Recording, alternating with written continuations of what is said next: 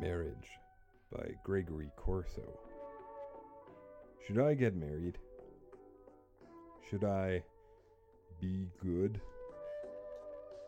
Astound the girl next door with my velvet suit and my Faustus hood. Don't take her to movies, but to cemeteries. Tell all about werewolf bathtubs and forked clarinets. Then desire her and kiss her and all the preliminaries. And she going just so far, and I understanding why. Not getting angry, saying, You must feel. It is beautiful to feel. Instead, take her in my arms, lean against an old crooked tombstone, and woo her the entire night, the constellations in the sky. When she introduces me to her parents, back straightened, hair finally combed, strangled by a tie. Should I sit, knees together, on the third degree sofa and not ask, Where's the bathroom? How else to feel other than I am? Often thinking, Flash Gordon soap. Oh, how terrible it must be for a young man, seated before a family, and the family thinking, We never saw him before. He wants our Mary Lou. After tea and homemade cookies, they ask, What do you do for a living? Sh- should I tell them? Would they like me then? Say, All right, get married. We're losing a daughter, but we're gaining a son. And should I then ask, Where's the bathroom? Oh God, and the wedding. All her family and her friends, and only a handful of mine, all scroungy and bearded, just waiting to get at the drinks and the food, and the priest. He looking at me as if I just masturbated, asking me, Do you take this woman for your lawful wedded wife? And I trembling what to say. Pie! Glue! I kiss the bride. All those corny men, they slap me on my back. She's all yours, boy! Ha ha ha! And in their eyes, you could see some obscene honeymoon going on. Then all that rice and clanky cans and shoes, Niagara Falls. Hordes of us, husbands, wives, flowers, chocolates, all streaming into cozy hotels, all going to do the same thing tonight. The indifferent clerk, he knowing what was going to happen. The lobby zombies, they knowing what. The whistling elevator man, he knowing.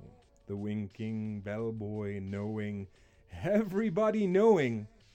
I'd almost be inclined not to do anything. Stay up all night. Stare that hotel clerk in the eye, screaming, I deny honeymoon! I deny honeymoon! Running rampant into those almost climatic suites, yelling, Radio Belly! Cat Shovel! Oh, I'd live in Niagara forever, in a dark cave beneath the falls. I'd sit there, the mad honeymooner, devising ways to break marriages, a scourge of bigamy, a saint of divorce. But I should get married. I should be good. How nice it'd be to come home to her and sit by the fireplace and she in the kitchen, aproned, young and lovely, wanting my baby, and so happy about me she burns the roast beef and comes crying to me. I get up from my big papa chair saying, Christmas teeth, radiant brains, apple death. God, what a husband I'd make. Yes, I should get married. So much to do. Like sneaking into Mr. Jones's house late at night and cover his golf clubs with 1920 Norwegian books. Like hanging a picture of Rimbaud on the lawnmower. Like pasting Tannu Tuva postage stamps all over the picket fence. Like when Mrs. Kindhead comes to collect for the community chest. Grab her and tell her, there are unfavorable omens in the sky. And when the mayor comes to get my vote, tell him, when are you people going to stop killing the whales. And when the milkman comes, leave him a note in the bottle. Penguin dust. Bring me penguin dust. I want penguin dust. Yet if I should get married and it's Connecticut and snow, and she gives birth to a child and I am sleepless, worn, up for nights, head bowed against a quiet window, the past behind me, finding myself in the most common of situations, a trembling man, knowledged with responsibility, not twig smear, not Roman coin soup. Oh, what would that be like? Surely I'd give it for a nipple a rubber tacitus, for a rattle bag of broken Bach records, tack Della Francesca all over its crib, sew the Greek alphabet on its bib, and build for its playpen a roofless Parthenon. No, I doubt I'd be that kind of father. Not rural, not snow, not quiet window, but hot, smelly New York City, seven flights up, roaches and rats in the walls, a fat Reichian wife screeching over potatoes, get a job! And five nose running brats in love with Batman.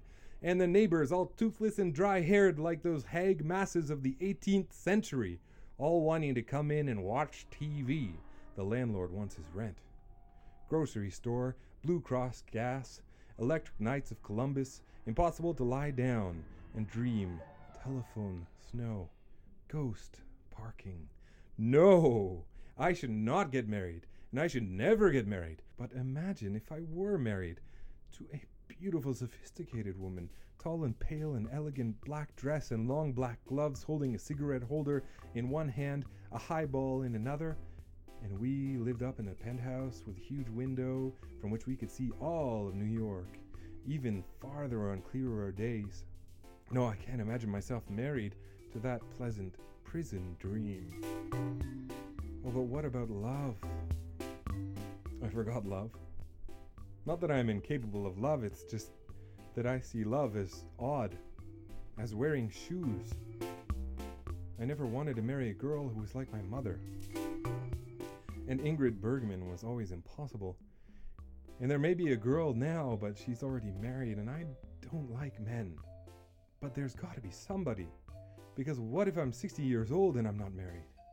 All alone in a furnished room with pea stains on my underwear. And everybody else is married. All in the entire universe is married but me. Ah, yet well I know that were a woman possible as I am possible, then marriage would be possible. Like she in her lonely alien god, waiting her Egyptian lover. So I wait, bereft of 2,000 years, in the bath of life.